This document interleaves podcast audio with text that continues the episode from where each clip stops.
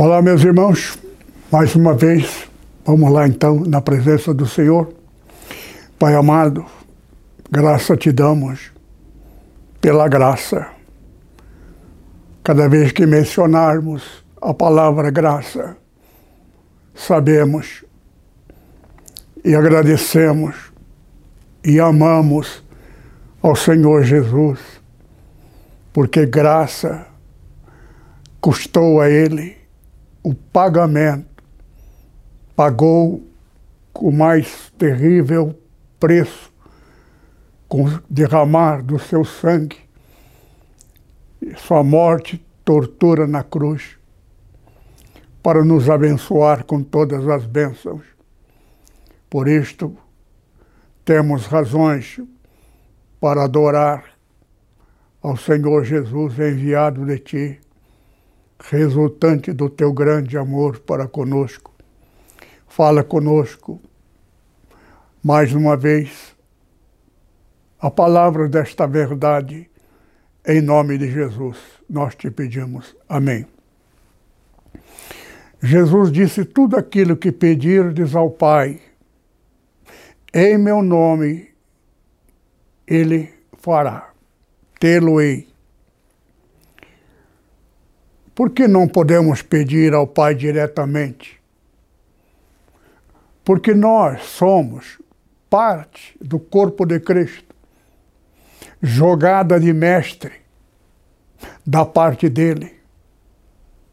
Jesus é primeiro e único, primogênito e unigênito. Só que Satanás também é um só um só enganou e nos enganou a todos com a mentira. Morremos para Deus e passamos a, a viver para o Deus deste planeta, Satanás. Ele era o Deus. Mas sabedoria de Deus, o batismo, é um ato simbólico da morte e ressurreição. Quando uma pessoa morre, nós não enterramos para não causar mau cheiro, porque morto só decompõe e deixa cheiro horrível. Então, enterra, sepultar. Então, na mesma caminhada que viemos, é a caminhada que retornamos para nossa origem, voltar à vida eterna. Então, para nós voltarmos a viver para Deus e viver para o reino eterno, deixar de ser morto para Deus e no reino de Satanás, reino dos mortos, Jesus então estabeleceu um meio através do batismo. Batismo é um ato simbólico, ato de fé. Quando você é é declarado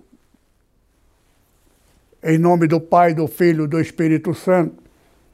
Você é mergulhado por uma forma, aquele que representa Deus. Eu te batizo em nome do Pai, do Filho e do Espírito Santo. Mergulhe a Ele, significa que ele morreu E quando ele sai dali, sai para a vida eterna. Passa a ser vivo para Deus. E mais do que isto, passa a ser povo de Deus. Então, só que povo de Deus, sem ser batismo, já passou a ser no Velho Testamento. Mas Jesus introduziu, através do seu contemporâneo, João Batista. João Batista era enviado de Deus do céu aqui na terra para ser último dos profetas, para encerrar o período anterior que Deus não podia ser pai de ninguém. O Deus deste mundo seria Satanás. Mas Deus tinha um povo, o povo judeu, descendente de Davi, de Abraão, que era dividido em doze, doze tribos, tudo nas coisas de Deus e do homem, direito de, de Satanás. O número 12. Metade de 12 é 6. Metade de 6 é 3. 3, 6, 12. E 12 vezes 12, 144. São esses quatro números. Agora, todo número de Deus é números ímpar, sete. Sete, duas vezes sete é 14. Por isso, três e meio, metade de sete, também é tempo nas coisas menores, nas coisas imediatas, mais próxima, é três e meio. Tudo isto sempre dentro do direito de ambos. Direito de Satanás é direito de, de Deus. O de Deus em torno de sete. Metade de sete, três e meio. Saiu da casa dos doze, de Satanás. Adiciona mais. Dois é 14. Então, 14 por isso que 144 multiplicado por 14 é o período desde Cristo até agora. Então, 144 versus 14 é 2016. Então, desde da, da vida de Cristo, desde o nascimento dele, até 2016, Satanás ainda tinha direito aqui na morar no céu. Não mais. Por isso que passou a ter dois reinos. Primeiro o céu, segundo o céu. Agora, com a morte de Cristo na cruz, passou a ter terceiro céu. Terceiro céu é para aqueles que serão anjos da categoria maior. Por quê? Porque Deus, para poder salvar-nos, só poderia fazer de nós superior a Satanás. Então, aquele que aceitar Jesus no céu vai habitar seremos todos juntos. 144 habitará na morada no grande templo que terá 12 portas. Uma grande edificação. Direita, esquerda, norte, sul. Norte, sul, leste, oeste. Então, para cada lado, três portas. Três do lado, três do outro lado, são seis. Três na frente, três atrás, mais seis. Então, são doze. Doze portas para aqueles 144 mil que se alguns de nós fizermos parte por nossa dedicação, por nosso amor, quanto mais formos por amor, dedicar a Deus murmurando, dedicar a Deus na sobra, dedicar a Deus quando puder, dedicar a Deus porque creu, só creu. Cada um tem uma categoria. E esses vão morar também, mas não neste prédio enorme, que é a nossa residência, daqueles 144 mil. Outros habitarão no tabernáculo eterno. Muitos são salvos, poucos os escolhidos. Vamos ler Mateus capítulo 19, verso 30. Muitos primeiros serão derradeiros, muitos derradeiros serão os primeiros. Mateus 20, 16. Assim, os derradeiros serão os primeiros, os primeiros derradeiros, porque muitos são chamados, mas poucos os escolhidos. Aqui poderia deixar a pregação da semana que vem, mas aqui vou dar umas dicas para vocês. Muitos são chamados para exercer atividade extraordinária, mas mesmo o pastor, se ele se profissionalizou, tem um custo de vida bem calculado, ele vai se mandar para uma igreja boa, mas se for para uma igreja mais ou menos, ele não quer ir, escolhe para onde ele vai. Então, quem mais dedicou por amar? Porque tudo que nós fizermos agora é por amor. Deus não paga ninguém. Só tem um detalhe: nunca deixa faltar nada. Agora existe um tempo, não é até morrer ali, na, né, carregando bengala na mão, querer dedicar a Deus.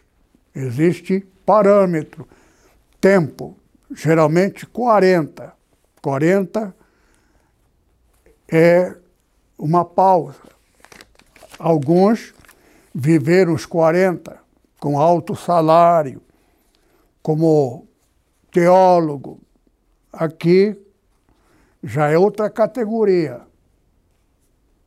Pelo que está na Bíblia, tudo indica que o teólogo não vai nem participar dos tabernáculos. Aqui é a pregação que tenho proposto no coração. Zacarias 14, já preguei sobre isto fala da festa das cabanas. Festa da cabana. Levítico 23, 34 menciona tabernáculo. E Neemias, capítulo 8, verso 9 a 18, uma hora menciona tabernáculo Logo em seguida menciona tendas e também por final cabana, cabana, tabernáculo, cabana e tendas. Qual a diferença? Nenhuma. Posso chamar um tabernáculo de tenda ou de cabana. Posso chamar alguém chama, coloca cabana, como Zaca, profeta Zacarias. Está mencionado ali no final cabanas. Então as pessoas ficam meio sem saber. Então é a mesma coisa. Significa uma morada fora da casa. Aqui é um segredo que eu vou passar na pregação de hoje à noite, mas já estou dando uma dica para vocês hoje. Um detalhe que você precisa saber: fim de ano, para nós, é, no calendário atual, é 12 de é, dezembro, mês de dezembro, décimo segundo mês. O calendário hebraico dá em torno, desde no tempo de Moisés, o calendário ele começaria e, e, e, e praticamente no mês de março oscilaria de acordo com a lua nova. A lua nova vindo no, na última semana de fevereiro, conforme a data, pode ser o começo do ano, fim do ano passado e começo do ano futuro. Mas, em geral, o mês de março é mais frequente até que também na primeira, a lua nova sendo né, dentro do final de março, pode ser, como aconteceu em 2022, que a Páscoa foi. A Páscoa é 14 dias depois da lua nova. Então, a lua nova foi no dia primeiro de abril, janeiro, fevereiro, março, abril, abril. Então, a Páscoa foi no mês de abril, né, sete dias depois da lua nova. Tudo isso aí, então não existe uma data certa. Mas de uma época do cativeiro, Israel mudou a data e a data até hoje é utilizada pelos judeus, o fim de ano é mês de julho, é o mês de setembro, mês de setembro. Não é? Então, é a lua nova de setembro e muitas vezes o restinho cai no meio seguinte, outubro, mas setembro é a data final do ano. Por isto que no mês do ano é que o povo de Deus, entendendo no Velho Testamento, por revelações, no tempo dos profetas, quando seria a promessa de Deus, pelos profetas, passaram a entender e interpretar pelo tempo das estações. Por isso que setembro é o número sete. Sete é a data, de, é o número de Deus. Então setembro vem de sete, outubro vem do oito, novembro vem do nove, dezembro vem do dez. Então adicionou ali aquela sequência das, dos meses seguintes e estabeleceu que setembro seria a data do ano novo. Mas lá do tempo de Moisés e da lei não era assim. A data era cópia da mesma data em que eles viviam na época, só que dividindo dentro deste período. Só que, como Deus, desde o Velho Testamento, desde tempos antigos, fez a promessa do envio do Senhor Jesus, do Cristo, que Deus iria estabelecer aqui na terra o seu reino. Então, deduziram, pela dedução, pelos acontecimentos, passaram a comemorar no mês de setembro, mês 7, a festa das cabanas, ou tabernáculo, que é a mesma coisa. Qual é a diferença? Residência é fixa, é tua. O tabernáculo pode ser e pode não ser. Você pode emprestar um tabernáculo que você carrega ele nas costas de tecido, aqui, bota ali, tudo mais. Aqui tem algumas colocações que só vou colocar numa pregação mais abrangente, mas só estou dando umas dicas para vocês, porque em setembro se faz comemoração. Como é a comemoração? É as pessoas, durante o período, de uma semana. É festa, dormindo em barraca. Aquela barraca chama-se tabernáculo ou tenda, nosso, né? ou outro nome que eu mencionei. Né?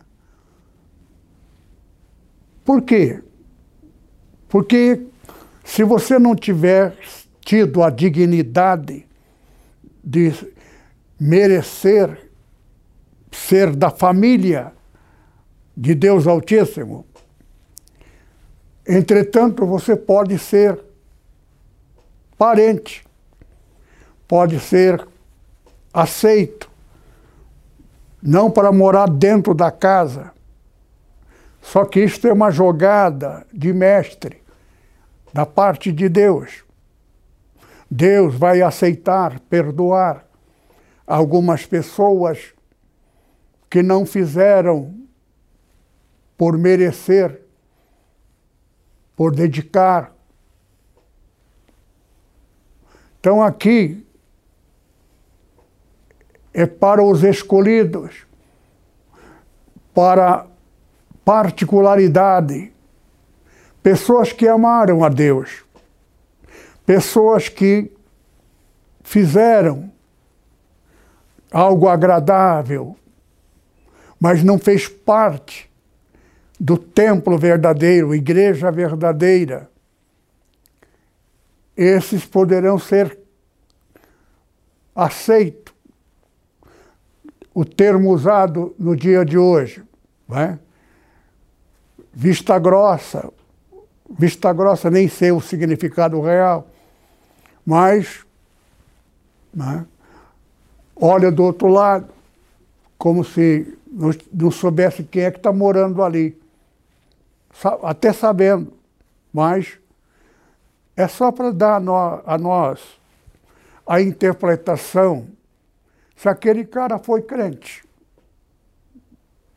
mas não foi, não amou, não mereceu inteiramente, mas também não, não merece a condenação. Então, meio termo são aqueles que vão habitar, diz a Bíblia, nos tabernáculos eternos, aqui na terra.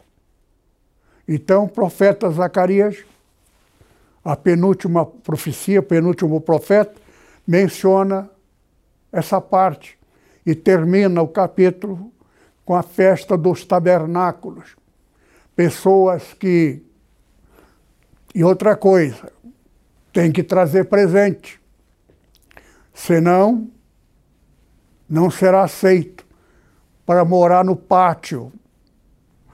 Pátio é o lugar do jardim que fica fora da casa, fora do, do prédio. Então, o dono do prédio faz vista grossa.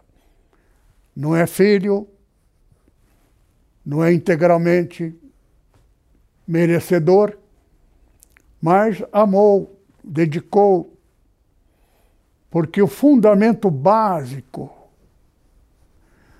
daquele que vai andar com Cristo, sentar-se do lado dele, junto dele, coroado com a coroa de rei, príncipe, será diferenciado. Mas alguém da família, ligação, tudo mais, que de vez em quando frequentava a igreja, só que esse pessoal tem que trazer presente para Deus. Isso tudo é coisa que a gente vai entrar mais profundamente numa pregação que nós, porque estou me dirigindo para variedade de pessoas, pessoa distante, que não tem condições de vir aqui no culto porque mora em outros lugares. É? Deus saberá reconhecer e diferenciar quem é quem e mais quem do que quem. Tudo isto cabe a Deus estar satisfeito, porque Deus é pai de filhos. A maioria de pessoas fica orando a Deus, abençoa teus servos. Servo é Velho Testamento. A palavra servo significa empregado. Ó oh Deus, abençoa teu empregado. É a mesma coisa. É o que está a serviço de Deus. Então, até Jesus, mesmo no tempo de Jesus, Jesus mesmo mencionou esta palavra. Para quem? Para os discípulos, para as pessoas que o servi seguiam junto dele. É? Então, ele diz lá no Evangelho de João, as palavras que estão tá ali escritas tem nada a ver com João. Apóstolo João só escreveu o que ele ouviu. Então Jesus tem uma passagem que ele diz: Agora, a partir de agora, eu não vos mais chamarei de servos, porque servo não sabe o que faz, ao Senhor, ao seu chefe, ao seu mestre. Mas a partir de agora eu vos chamarei de amigos. Mas por que amigos? Porque Jesus é nosso amigo eterno. Mas com a morte dele, ele adquiriu o direito de dar a nós o direito filial do Pai. Então nós passaremos, passamos a ser irmão de Cristo Jesus. Pertencemos ao mesmo corpo de Cristo. Então, é como a gente queira colocar lado a lado. Não significa que a gente vai andar grudado nele. O que eu determinar, se eu for escolhido, coroado, se eu agradei a ele, porque ao vê-lo, ao ver-me, ele ficou satisfeito comigo, pelo que eu passei por ele. Quem escolhe é ele. Então, ou Pai, Deus. Deus pode determinar e diz, de, existe o um número certo. O mais terrível vai ser na hora que chegar o 200 é, mil quatrocentos e quarenta, o último número, 1440. Quando chega a 1439, aquele nervoso, como é que vai ser? Quem vai ser? Vai ter lá umas milhares de pessoas. Um deles vai ser o último. Vai ser fantástico. Na hora que for chegando perto do último a, a ser separado. Talvez o trabalho mais difícil vai ser para ele, porque ele não pode ter mais do que 144 mil 144 mil é você imaginar uma cidade metade de Sorocaba. Parece que Sorocaba tem 300 mil, eu não sei. Eu sou do tempo dos 200 e poucos. Sorocaba, conheci. Agora tem Butucatu hoje. Butucatu tem em torno desse número. Então, habitante inteiro de Botucatu, 144 mil, Pindamonhangaba. Então, uma cidade média. Já Campina tem mais de um milhão. Então, nem conta. Só para a gente ter uma ideia de, de número de pessoas que vai habitar, que vai fazer parte dos escolhidos, dos coroados. A coroa é para o príncipe, é o pastor. Então tem toda uma categoria, alegria eterna, mesmo aqueles que não forem coroados, mas vão viver no tabernáculo. Por isso que os judeus, nesta época, eles fazem festa dos tabernáculos. Morando em, já é alguma coisa. Melhor do que ser desprezado nunca vos conheci. Aqui tem várias revelações para nós sabermos. Por mais que você seja mais ou menos ou imperfeito, pode até ter vício, Deus olha para o coração. Nada tendes porque nada pedia. Pedi e dar-se-vos-á. Buscai e achareis. Deus muitas vezes não te atende. Na primeira oração, Ele quer dar motivo para você pedir alguma coisa a Ele. Então, que nem o Paulo. Paulo tinha um problema. A tendência dele, uma atitude dele, natural, um comportamento que ele sentia uma certa atitude vergonhoso, dá uma recaída nele. Ele orou a primeira vez. Pela primeira vez, Deus não atendeu. Ele orou segunda vez. Pela primeira vez, Deus não atendeu a segunda oração. E ele orou três, mais uma vez, terceira vez. E ele disse: Senhor, faz três vezes que eu estou te orando, falando contigo, e tu não me responde. Aí Deus respondeu: A minha graça te basta. Por quê? Porque Deus sabia o que é que ele ia pedir. Ele ia pedir para Deus curar ele daquilo que ele tinha, um hábito que ele tinha, que ele sentia, uma vontade detestável que ele não queria ser, nem ter. Por isso ele pediu para Deus livrar ele daquilo.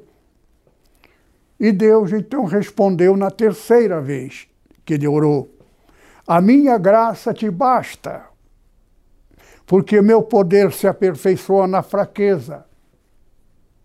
Aí ele entendeu a fraqueza dele, que ele tinha esse problema, é que fazia ele orar, estar constantemente com Deus. Então, cada um de nós somos o que somos. Veja o Elias, o profeta, o maior dentre os profetas, admirável, mas que esplendorosa oração dele. Entretanto, dificilmente ele orava. Só orava, mas quando ele orava, ele orava e vinha a resposta infalivelmente. Então, era um homem de uma fé, porque a diferença do homem não está em Deus. Deus é o mesmo. Mas Deus trata cada um como esse cada um é.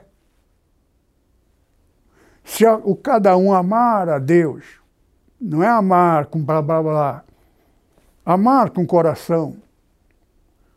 É direito de Satanás tentar para tirar da boca da pessoa o que ele de fato é. Ele pode murmurar, pode até xingar a Deus. Murmurar é reclamar. Ó oh Deus, olha a minha situação, será que tu não enxerga que eu estou aqui naquela situação? Isto é murmuração.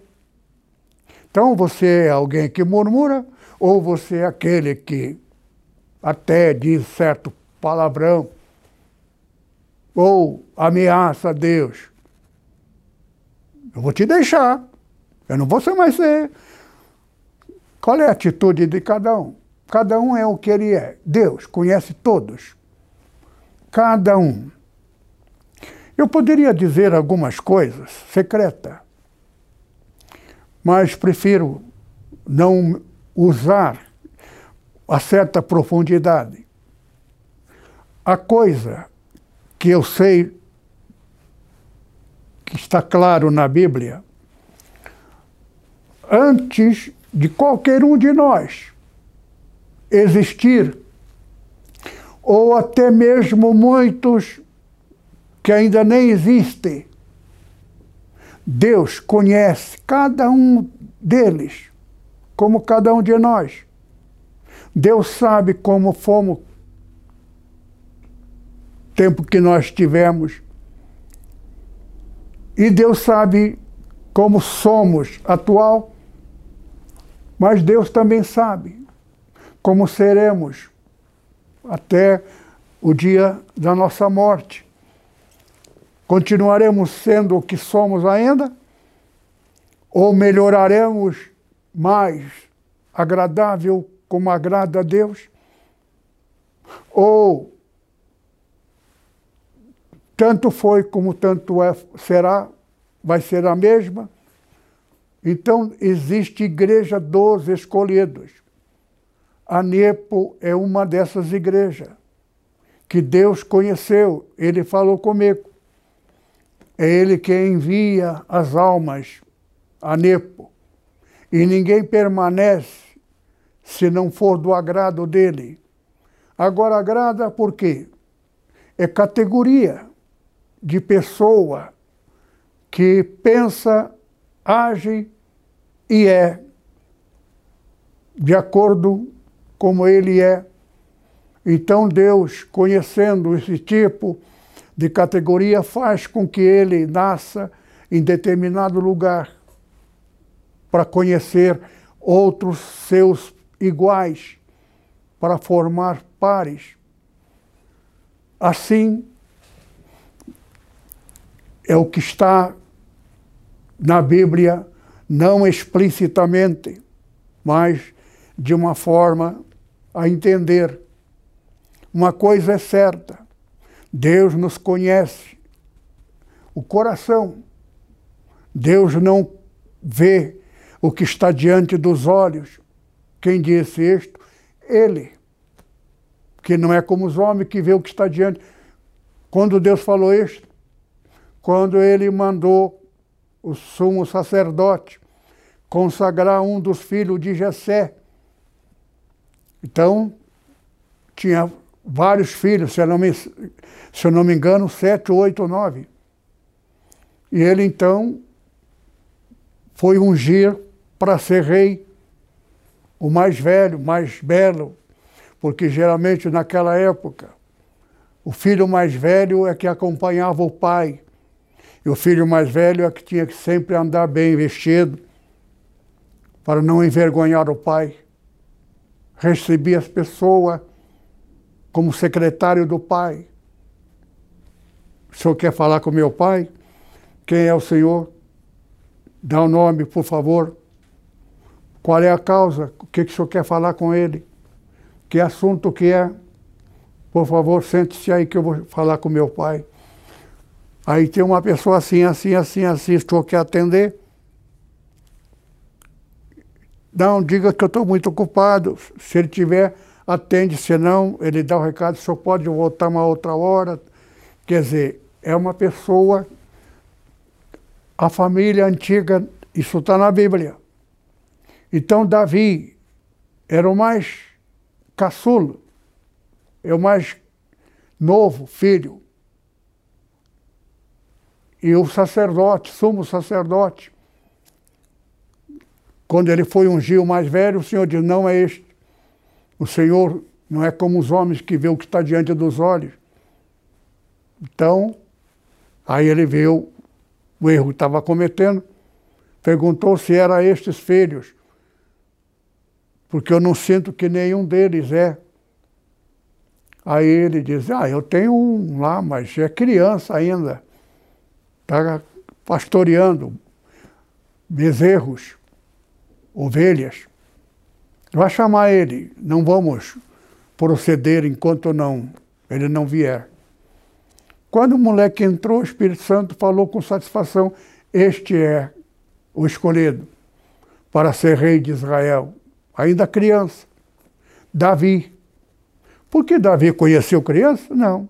Davi foi conhecido porque Deus conhece a pessoa até o dia, o tempo que ele vai viver e as coisas que vão acontecer. Davi fez muita besteira. Deus sabia de tudo. Mas Deus também sabia uma coisa. Davi ele amava a Deus de todo o coração. Temor de Deus, tem que tomar cuidado com essa palavra. Temor de Deus não é medo de Deus. Temor de Deus é medo de perdê-lo. Perdeu o amor dele, perdeu a graça dele. Deus olhar para você e sorrir de contentamento pelo que você é então você sabe disso. Mas se você tem medo de fazer alguma coisa errada e, e entristecer a Deus, ele nunca mais olhar para você, isso se chama temor de Deus. Temor de Deus não é medo de levar uma pancada dele e te alejar. Deus, verdadeiro Deus, ele não é assim. Então Deus também, como nós, ele tem três momentos. Todos nós temos três momentos. Nós temos o nosso momento do lar, marido, pai, parente, amigos, sua relação. Agora, da família, ele tem o segundo grupo na hora de folga. Ele está com os amigos. Amigo não é parente, mas é amigo. Às vezes, amigo é mais amigo do que alguém da família. Então, agora, a terceira parte, a profissão dele. Então, no exercício da sua profissão, ele é o que é na profissão, ele tem obrigações, ele tem que exercer o seu trabalho. Ele não pode ficar atendendo pessoa, parente, amigos e ficar conversando no telefone. Ele tem obrigações a cumprir. O caso de um juiz. um juiz está no seu trono, ele trata, ouve, dá dentro da lei, dá sentença qual a penalidade pelo mal cometido. Então ele não pode brincar, não pode contar piada, não pode dar gargalhada. O exercício de sua função. Deus é a mesmíssima coisa. Deus, neste mundo, é uma coisa. Por isto que Deus precisava de alguém, um filho gerado neste planeta, dentro do mundo natural, Deus está fora. Então Deus vai fazer parte deste mundo. Então, este mundo estava sob poder de Satanás. Ele era o Deus, está na Bíblia, deste mundo. Então Deus tinha que formar primeiramente uma família aqui na terra. Mas para isso ele tinha que ter primeiramente um filho. E o filho formar uma família. A igreja seria mãe nossa, o corpo de Cristo. A igreja é o corpo de Cristo. A mulher quando casa com um homem, a palavra mencionada pelo sacerdote, que os dois são um, metade, meio, meio. São um casal. Marido, mulher. Então a palavra mencionada é que o marido passa a ter direito da metade. A metade pertence à mulher, a mulher também a metade a metade pertence ao homem. Então, a família, com os filhos constituídos, a igreja é esposa de Cristo. E nós outros todos somos como irmão dele. A família do Senhor Jesus. E Deus é o nosso Pai. Por isso que nunca deve pedir nada para Jesus em oração. Tudo pedir ao Pai, a oração ao Pai, não a, a Cristo ao Senhor Jesus a oração para ele interceder ao Pai, pode até ser, mas toda oração ordenada pelo tudo que pedirdes ao Pai em meu nome eu farei. Então, sempre dirija ao Pai com liberdade e Deus só nos considerou o Senhor Jesus falando isto. Enquanto ele não morresse, depois da ressurreição, é que ele chamou a respeito do Pai. Então, quando ele ressuscitou dos mortos, ele mandou dando uma ordem. Quando Maria Madalena visitou no túmulo, só para ver colocar flores. Aí Jesus havia ressuscitado. Aí ele deu uma palavra diferenciada das palavras anteriores, quando ele estava em vida junto aos discípulos. Dizei aos meus irmãos, chamou de irmãos, vou para o meu Pai e vosso Pai. Pela primeira vez aí Jesus chamou Deus de nosso Pai, vosso Pai.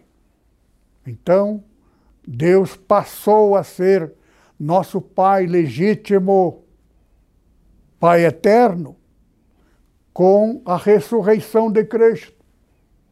Jesus não poderia permanecer morto, porque ele não tinha pecado. E a justiça condenou, cometendo injustiça, matando um que não poderia ser morto. É o Senhor da vida. Então o Senhor Jesus passou a ser, por direito, superior a Lúcifer, porque Ele é. Agora, em nome de Jesus, nós temos todo o direito e poder, desde que estejamos em Cristo. Uma coisa é estar em Cristo, outra coisa é estar com Cristo. Eu posso estar com Ele e Ele não estar comigo. Então, em Cristo, pela comunhão do Espírito Santo, é como eu estar falando com Cristo por telefone ou estar pessoalmente falando com Ele. Então, parece igual, mas não é. O Senhor Jesus poder, tem poder de estar em todo lugar. Agora, cada um é cada um. Não depende dele, depende de nós. Quem somos nós? Qual a nossa postura? Aprendei de mim, diz o Senhor Jesus. Cadê ele? O Espírito Santo. Por isto que, se alguém não aprender dele, não vai saber nada. Porque o homem, teólogo, por mais profundo conhecedor que seja, ele não conhece nem a metade da verdade. Então narra o que está escrito. O que está escrito, que ele aprendeu da Bíblia, qualquer um pode ler. Mas a própria Bíblia não, ninguém entende. Jesus mesmo disse, só por revelação do Espírito Santo. E a experiência minha, que eu não sabia, dificilmente, muito dificilmente, quem fez teologia conseguirá ter o Espírito Santo. Mas Paulo foi um deles. Recebeu o Espírito Santo. Tem que se arrepender de ter feito o Espírito Santo e não ter confiado no Espírito Santo. Porque quando Jesus disse, Eu vos enviarei o Espírito Santo, quando eu enviar, ele vos ensinará todas as coisas. Mas você quer aprender com teologia, já está entristecendo. O Espírito Santo está rejeitando ele. Ele. Que escola os apóstolos de Jesus estudaram? Ninguém, nenhum deles todos nomeados para falar em nome de Jesus e estar sempre com o Espírito Santo junto ao Senhor Jesus. Jesus subiu ao céu, mas os discípulos estavam sempre com ele, através do Espírito Santo. Então, o Senhor vinha, falava, conversava com os discípulos, dirigia tudo isto é para nossa aprendizagem. Só que agora nós estamos às vésperas da presença do Senhor Jesus. Tudo isto mudará. Satanás nunca mais tentará. Se você pregar evangelho para uma pessoa, se a pessoa, ouvindo a palavra, vier uma outra pessoa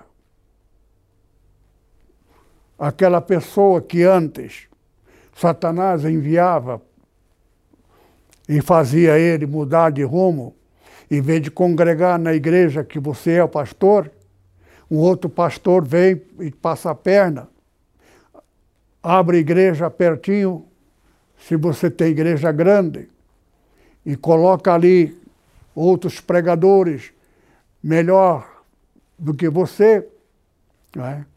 Mas fique tranquilo que aqueles que te pertencem, que é do Espírito Santo, permanece e não sai ninguém.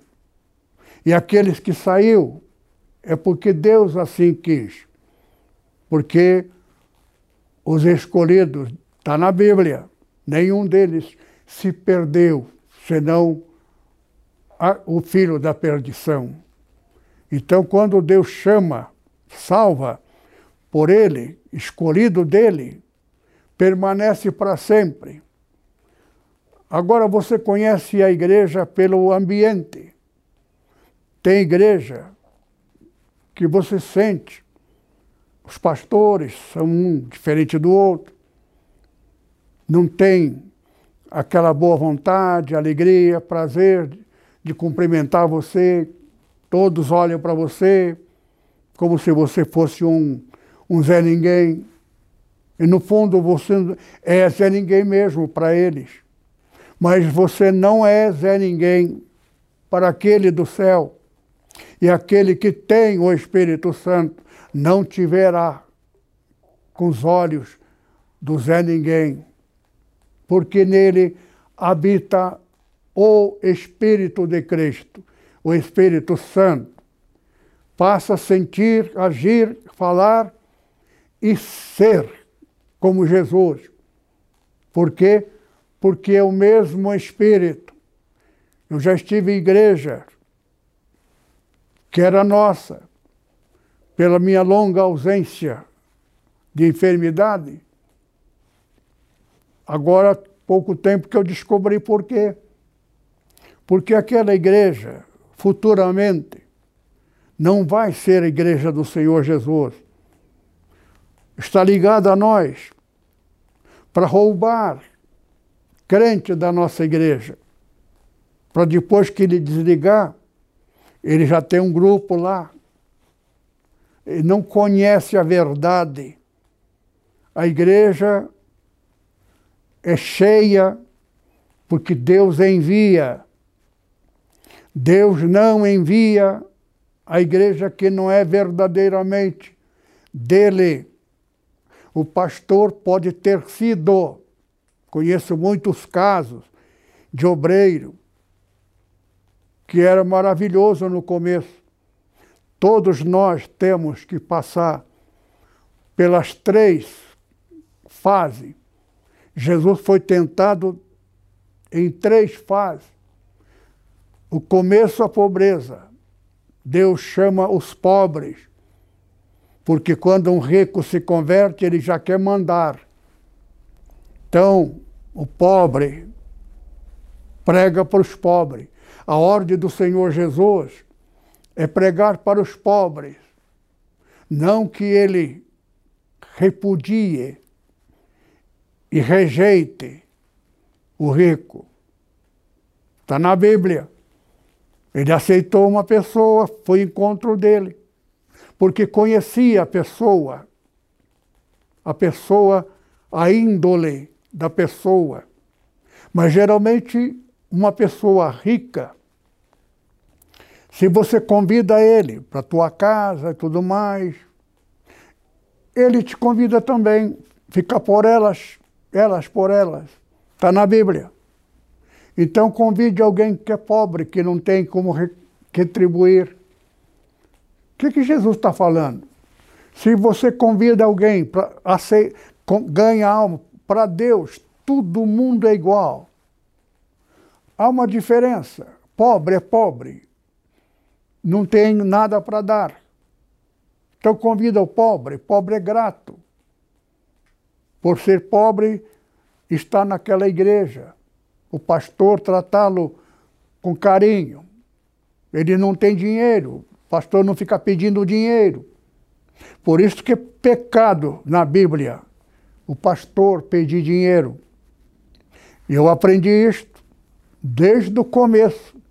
Por isso que na NEPO ninguém sabe quem deu, se deu, quanto deu. Isso é coisa particular. E os irmãos todos estão sendo abençoados. Com exceção de alguns, porque Deus tem um outro plano para eles, muito grande lá na frente. Por isso que cada caso é um caso. Mas aquele que é dedicado, silenciosamente, ele é mais e mais abençoado. Tem até aquele que eu conheço o caso de pessoa que não era nada, ficou rico na igreja, de repente perde tudo. E eu perguntei por quê. Porque quando ele era pobre, ele era temente a Deus. Temer de Deus significa não perdê-lo, não entristecê-lo. Então, ele começou a ser fiel na igreja, silenciosamente. E ele ficou rico. E com a riqueza dele, ele começou a ter muito convite. E passou a ser respeitado por gente pobre. Só que até aí, muito bem. Mas ele começou a falar com autoridade. Achou querer que a igreja dependia dele, porque o dinheiro dele ajudava muito a igreja. E ele começou a opinar e passou a querer ser pastor também, obreiro.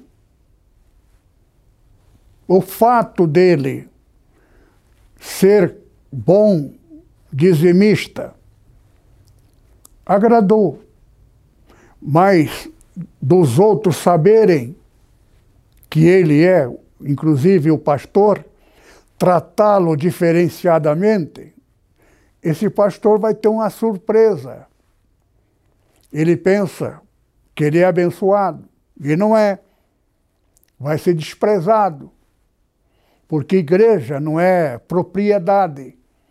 Pastor não é dono da igreja. A Nepo, por exemplo, pastor Mamoro é o pastor da igreja. Tivemos um convidado, uma pessoa da alta sociedade. Mas fiz questão de dizer para ele: o pastor aqui é o que está do meu lado, o pastor Mamoro. Eu só estou aqui porque eu sou veterano, fundador da igreja. Mas ele é que manda. A verdadeira igreja, e não fui eu que coloquei pastor Mamoro, não. Foi quem? Espírito Santo. Embora pastor seja primeiro, uma, um dos primeiros a se converter na NEP. Mas na verdade, nem ele estava se convertendo na NEPO, ele estava congregando numa outra igreja. Deus mandou ele para cá. Só que ninguém sabia, nem ele. Queria ser o que está sendo agora. Só que essa longa primeira fase já está na segunda. Agora aqui está o perigo. É nessa segunda fase que vai a terceira. A terceira fase de Satanás dele demorou bastante. Ele vai entrar agora na terceira fase, a morte e depois da morte, a condenação eterna. Agora, a segunda fase é o destino da terceira.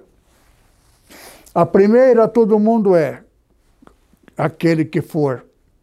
E muitos que não têm nem primeira fase já vem na igreja de uma outra forma, vem com um propósito já definido. Deus chama os que não são. Então ele não tem definição nenhuma, não tem nem para onde ir, nem sabe o que vai fazer. Então ele é músico, entra na música, aprende música. Então a bênção do Senhor dá sequência. Então Deus espera de nós que cada um saiba permanecer. Está escrito na minha Bíblia e a tua também, que muitos primeiros serão os últimos, e os últimos serão os primeiros. Por quê? Exatamente por isso. A pessoa vem para a igreja, ele não é nada mas a bênção do Senhor faz com que ele se torne alguém. E quando ele se torna alguém, ele já quer até dar a opinião e começa a querer mandar no pastor. E é aqui que está a questão. Foi assim no céu. Satanás era perfeito. Toda a sua conduta mas quando ele se tornou ministro da música, um terço ou metade do reino do céu estava sobre o poder, domínio musical. Só que Deus sabe o futuro. Avisou, cuidado. Cuidado com a mentira. Nunca creia de imediato. Procura saber se não é verdade. Se é mentira, afaste dele. Mas acreditaram na mentira dele, pecou, e quem reivindicou, reivindicou o direito de ser Deus deles, que somos nós, porque acreditamos na mentira. E Deus havia avisado. E Deus passou a sofrer muito por isso. Criador. Só que Deus encontrou a solução. O que vale para ti, vale para mim. Então, aqueles que são teus, crendo e agindo de acordo, pode, pode nascer para mim de novo. Então, nascimento significa o batismo. Batismo morre para Satanás e o mundo vive como filho de Deus para a eternidade, vida eterna.